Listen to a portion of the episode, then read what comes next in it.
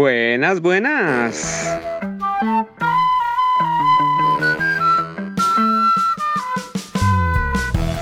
Hola y bienvenidos a Cara y Sello, tu podcast disponible en diferentes plataformas como Spotify y Apple Podcast.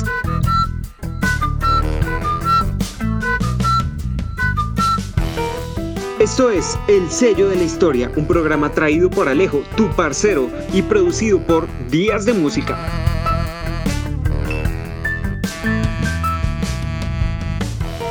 Pasa cuando la historia cobra vida? Hablemos de lo que poco hablamos, no siendo más que empiece lo bueno.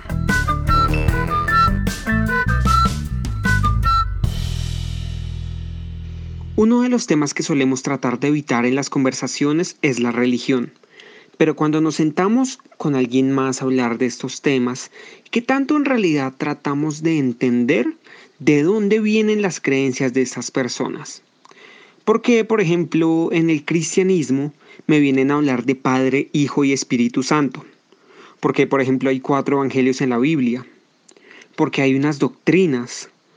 Cuando nos sentamos a pensar todas estas cosas, decidimos comenzar a contar los primeros siglos de la historia del cristianismo.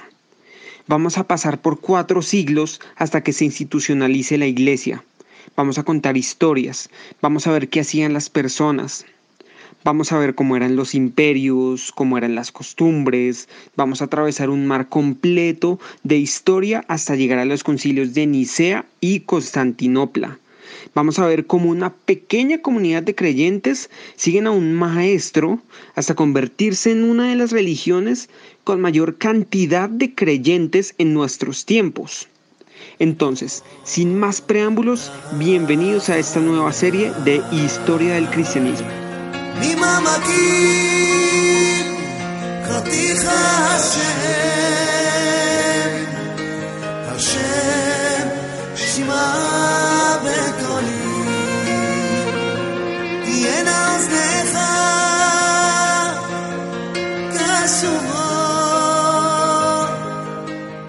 Bueno, para empezar, vamos a ubicarnos en una parte del Medio Oriente. Vamos a irnos a Medio Oriente y nos vamos a ir a la zona de Canaán.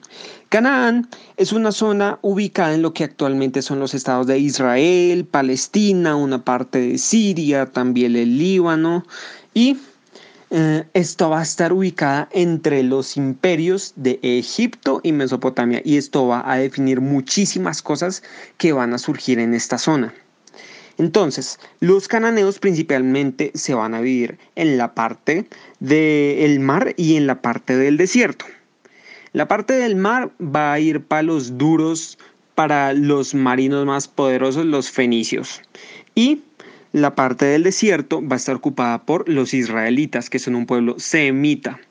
Los semitas no son exactamente un grupo de pueblos, sino más una agrupación de lenguajes. Entonces esto es muy importante tenerlo en cuenta. Básicamente, eh, en el momento en el que tanto Egipto como Mesopotamia van a cambiar de dinastía y van a comenzar a decaer, en ese momento Canaán va a aprovechar para surgir. Es decir, aquí va a comenzar como la época de oro y esto se va a reflejar con la construcción del primer templo. El primer templo de Israel eh, va a ser mandado a construir por el rey Salomón aproximadamente en el 960 a.C. Aquí es importante resaltar una cosa y es que los israelitas son israelitas o judíos en cuanto tienen su pacto con Yahvé. Los judíos son judíos en cuanto tienen su pacto con Yahvé. Ellos se representan exclusivamente por ese pacto. Entonces, Yahvé, es el Dios de los judíos, pero el nombre real de Yahvé no puede ser conocido por ningún hombre. Esto es importantísimo. Y también ellos forman eh, este pacto a través de una forma física. La forma física es la circuncisión. Estas cosas son importantísimas para los judíos y es de tener muy en cuenta de ahora en adelante. Entonces, en ese orden de ideas, cuando Salomón fallece, comienzan a presentarse un montón de rebeliones de varias tribus contra la tribu de Judá. Resulta que, se acuerda, son 12 tribus. Entonces la tribu de Judá estaba mandando sobre las otras, estas se rebelan y en este momento eh, los asirios, es decir, el imperio de Mesopotamia, eh, aprovechan la división de Israel para aplicar un truco viejísimo y que se ha repetido un montón de veces en la historia. Es que cuando usted quiere destruir un pueblo, llega y los reparte por todos los lados hasta que pierdan su propia identidad. Haga de cuenta en este momento, por eso también hay tribus de Pakistán, oígase bien, Pakistán, que se reclaman herederas de las tribus perdidas de Israel. La única tribu que no van a mandar eh, a, mejor dicho, por todo el globo, que no van a esparcir completamente, es la tribu de Judá. Y a esta la van a enviar a Babilonia. ¿Esto quién lo va a hacer? El emperador Nabucodonosor. ¿Esto qué significa? RIP templo. El templo de Israel se va a demoler, va a caer. Ya no va a existir ese primer templo y esto va a suceder en el 586 antes de Cristo. Es decir, ya nos saltamos un resto de años. Y aquí en este momento, por eso uno empieza a entender porque es que los judíos tienen ese imaginario de Babilonia como esa tierra lejana, como ese lugar de abandono, lejos de su tierra, de su hogar. Entonces a partir de este momento ellos van a tener que llevar a su patria en el corazón y a sus costumbres y todo, toda su cultura y sus cantos en la memoria. Van a llevar a Babilonia todo y van a seguir siendo judíos por sus cantos, por sus costumbres, por su pacto, pero están lejos de Israel, están lejos de su tierra. Y este exilio va a durar 50 años y va a tener una cosa importantísima. Y esta cosa es que van a comenzar un imaginario de que necesitan un Mesías que los salve, que los lleve de nuevo a su tierra. Mesías significa ungido, un ungido que los devuelva a su tierra. Entonces están lejos en este momento, están apartados, están desesperados. Pero va a llegar en este momento un imperio grande de los grandes. Llegar ni más ni menos que el imperio persa. Entonces resulta que estos persas son una unificación de tribus.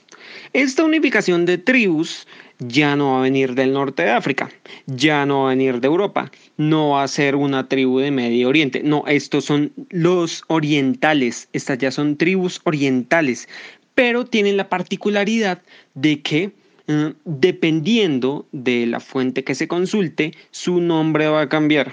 Entonces, estos se pueden llamar persas, parsúas, medas, partos, aqueménidas, iranios. Entonces, ajá, exactamente queda en Irán. Bueno, y resulta que cuando se alza el imperio persa, cuando se forman estos persas, van a someter a Mesopotamia. Es importantísimo diferenciar que los persas no son árabes.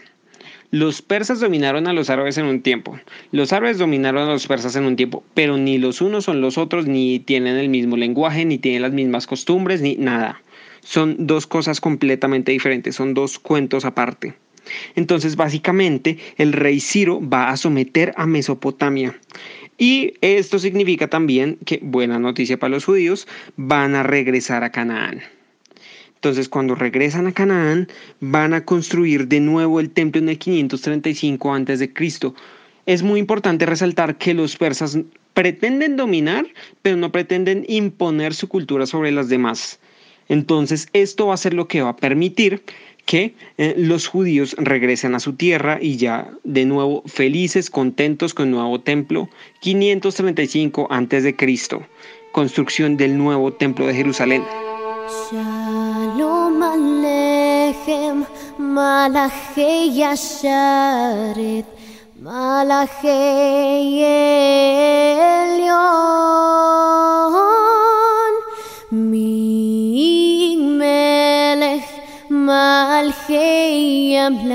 Como no todo lo bueno dura para siempre, entonces va a llegar un personaje que va a marcar un antes y un después en la historia y que estoy seguro de que todos ustedes lo han escuchado y es nada más ni nada menos que Alejandro Magno, también llamado Alexandros.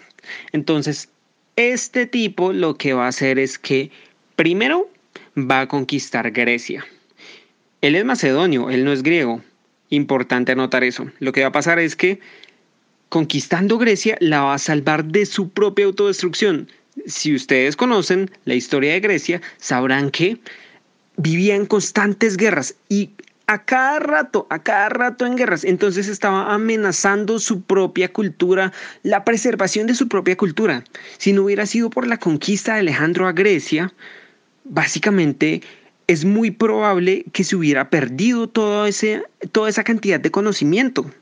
Pero bueno, después Alexandros también va a conquistar Persia.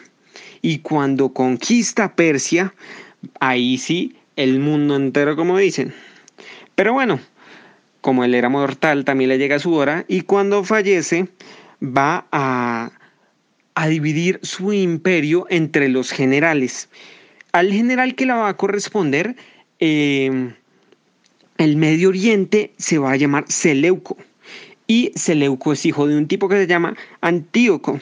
Y por Antíoco van a bautizar una ciudad Antioquía, que va a ser una de las bases del cristianismo. Entonces, básicamente, desde que comenzamos ya con la historia de Alejandro, vamos a cambiar de, de dinastía. Vamos a empezar la dinastía helenística, que va a ser un sometimiento cultural fuertísimo. Van a llegar e imponer la cultura griega sobre el resto de las culturas. Y esto no va a ser buena noticia. Si usted se acuerda, los judíos son judíos por el pacto que tienen con Yahvé. Y esto aquí va a comenzar un choque tenaz.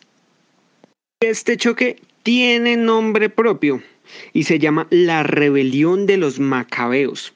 Macabeo significa martillo. Y esto es lo que la comunidad judía celebra todos los años en la fiesta del Hanukkah.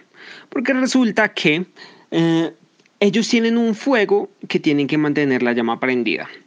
Y tiene que mantenerse prendida para Yahvé. En esta rebelión, entonces quedaba eh, aceite para prender ese fuego para un solo día. Ellos se demoran siete días preparando ese aceite. Milagrosamente, ese aceite que quedaba para un solo día terminó durando siete días. Es decir, se quedó prendido mientras ellos preparaban el aceite que faltaba. Entonces, esto es lo que ellos celebran en la fiesta del Hanukkah. Pero bueno, esta rebelión de los macabeos se va a presentar contra un tipo llamado Antíoco IV Epífanes. Este tipo, Antíoco IV Epífanes, invade a Egipto en la dinastía Ptolomea. Va a invadir a Ptolomeo VI. Primera, Ahora, la segunda, invade también Jerusalén y ataca el templo. Y como para rematar, la tercera, promueve leyes para que los judíos acaten costumbres extranjeras. Ejemplo, quiere que lo adoren como si fuera un dios. ¿Se acuerda otra vez? Los judíos son judíos en cuanto tienen su pacto con Yahvé. Eso significa que no pueden adorar otros dioses, no pueden hacer ese tipo de cosas. Esto va a generar lo que les digo, un choque y una rebelión completa. Esta rebelión entonces de los macabeos va a estar liderada por el sacerdote Matatías y también por su hijo Judas el Macabeo. Y Judas el Macabeo va a guiar a la victoria después de la muerte de su padre a los judíos. Ahí sí, completamente. Y eh, va a guiar las batallas entre el 166 y el 160 a.C. Aquí se va a presentar entonces una división importantísima entre los judíos. Póngale cuidado. Van a haber quienes busquen la libertad religiosa y quienes además de la libertad religiosa busquen también la completa independencia política. La libertad religiosa va a ser concedida por Antíoco V después de sitiarse Jerusalén por mucho tiempo. Este man estaba sitiando Jerusalén y quería tomársela y no quería definitivamente eh, liberar a los judíos ni darle la libertad. Pero resulta que ahora desde Siria se le van a comenzar a, a levantar generales pues aprovechando que estaba allá. Entonces, básicamente lo que él decide es dejarle la libertad religiosa a quienes tenía que dársela y largarse a atender sus asuntos de Estado. Los de la libertad política, los de la independencia, la van a lograr en una lucha por parte de Judas el Macabeo, o liderada por Judas el Macabeo. Pero este tipo, como a todos, les llega su hora y en el 160 a.C. muere. Lo va a suceder su hermano Jonatán. Jonatán es un sacerdote Entonces este tipo también va a lograr alianzas, pero con pueblos extranjeros. Por ejemplo, Demetrio II, Antíoco VI, los sirios y un montón de gente más. Pero, como todos, lo mismo muere. Muere en el 142 a.C. y eh, muere por traición. Y lo va a suceder el tercero de los hijos del sacerdote Matatías. ¿Se acuerda que ese fue el que inició la rebelión? Bueno, tenía tres hijos, Judas, Jonatán y ahora los va a suceder su hijo Simón Macabeo. Simón Macabeo va a lograr la libertad política, por fin, ya, y lo va a lograr garantizada por Demetrio II. A partir de aquí va a comenzar una cosa que se llama la dinastía Asmonea. Esta va a comenzar en el 141 a.C. y se va a ir hasta que llegue el Imperio Romano. ¿Qué es lo que caracteriza esta nueva dinastía Asmonea? Básicamente los gobernantes también son sumos sacerdotes pero tienen un problema y es que no son de la dinastía de David, entonces hay, hay cierta desconfianza. Como dato, también estos eh, sacerdotes, gobernantes, tienen un nombre hebreo y un nombre griego. Entonces eso los va a caracterizar. Acuérdese, un nombre hebreo, un nombre griego. Y ahora sí va a llegar el imperio propio de propios. Va a llegar el imperio romano.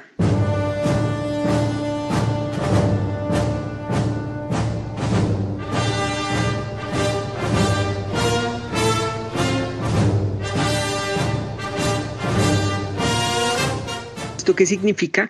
Que a los judíos se le acabó la hora buena. Porque en el 63 a.C. Pompeyo va a conquistar al país. Pompeyo se devuelve y digamos que tolera cierto eh, poder y cierta libertad religiosa a los judíos. No los ve, digamos, como alguna cultura especial. Se la pasan conquistando. Entonces, una más del montón. Esto va a pasar hasta el último de los gobernantes que sean descendientes de los macabeos. Este va a ser Herodes, que va a ser un judío helenista.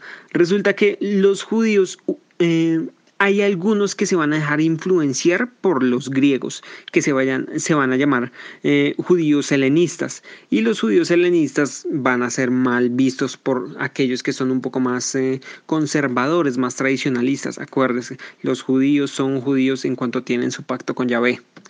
Entonces, ¿qué es lo que pasa aquí? Que va a convertirse luego en un problema mucho más grande con los romanos. Los romanos son un imperio político, no son un imperio sobre una base religiosa, sino sobre una base política.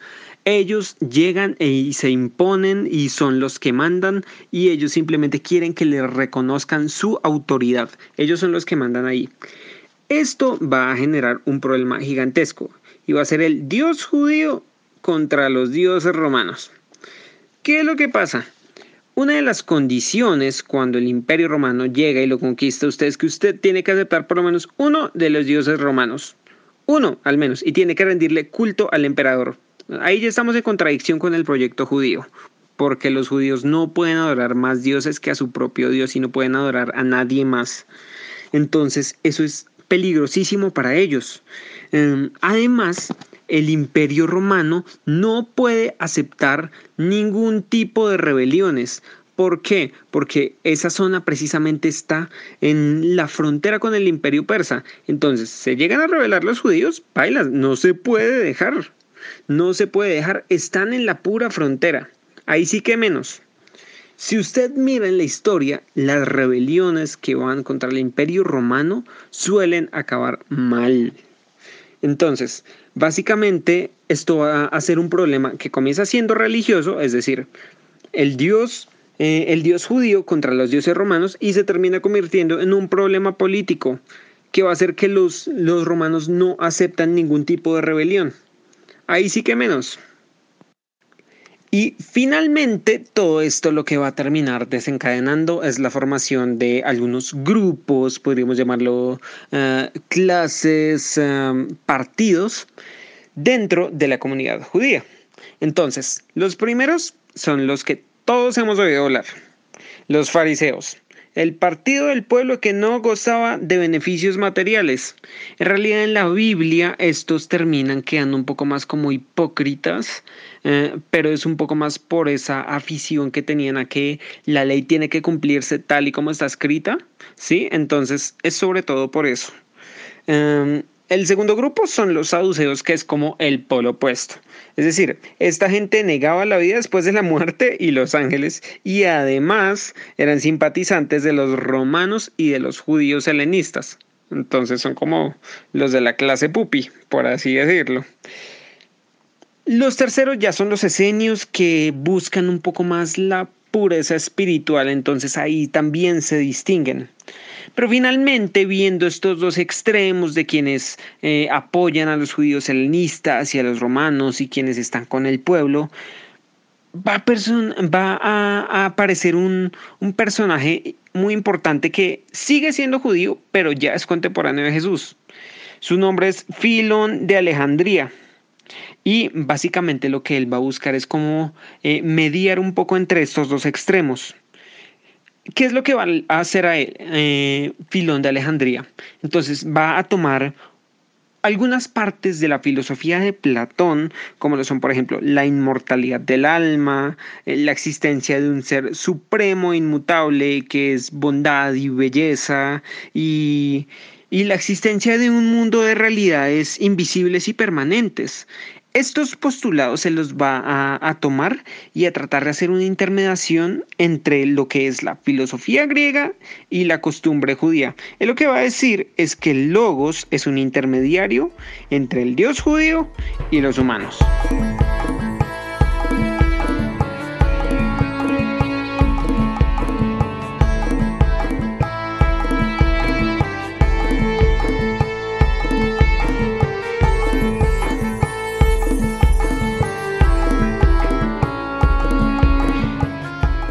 Básicamente no va a ser como tan fuerte y estas diferencias se van a seguir acentuando y acentuando y acentuando y van a llegar casi que a explotar.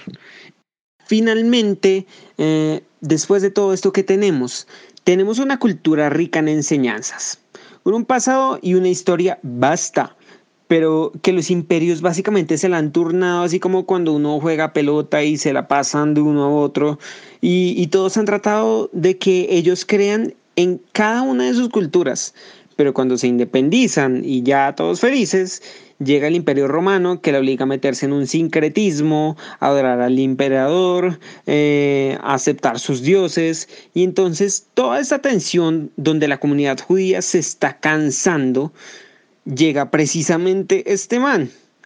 Llega a hablarles de empatía, llega a hablarles de valores. Eh, les dice que en el, imperio no es del imperio del que deben liberarse, sino del odio. Entonces, esto va a generar una división dentro de la comunidad. Van a ver quienes lo acepten como el Mesías, que han venido esperando, que pues son los que después se van a llamar cristianos, y van a ver quienes sigan esperando un Mesías guerrero, un macabeo. Entonces vamos a dejar hasta este punto el primer episodio, habiendo recorrido imperios, personajes, historias, conquistas en muchos sitios, pero a partir de ahora comenzaremos a hablar de los inicios del cristianismo, de las comunidades, de los evangelios, de las costumbres, y vamos a ver cómo se va formando la doctrina de una religión tan poderosa como es hoy en día.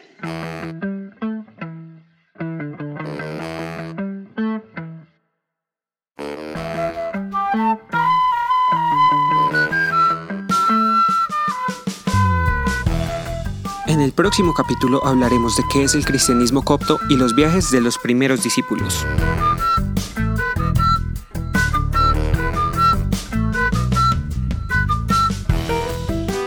Hasta aquí llega este episodio. Ojalá lo hayas disfrutado tanto como yo. Soy Alejo y esto es El Sello de la Historia. Si deseas saber más sobre nosotros, visítanos en www.cara-sello.com y síguenos en Twitter e Instagram como arroba caricellazos y en Facebook como Cara y Sello Revista. Muchas gracias y hasta la próxima.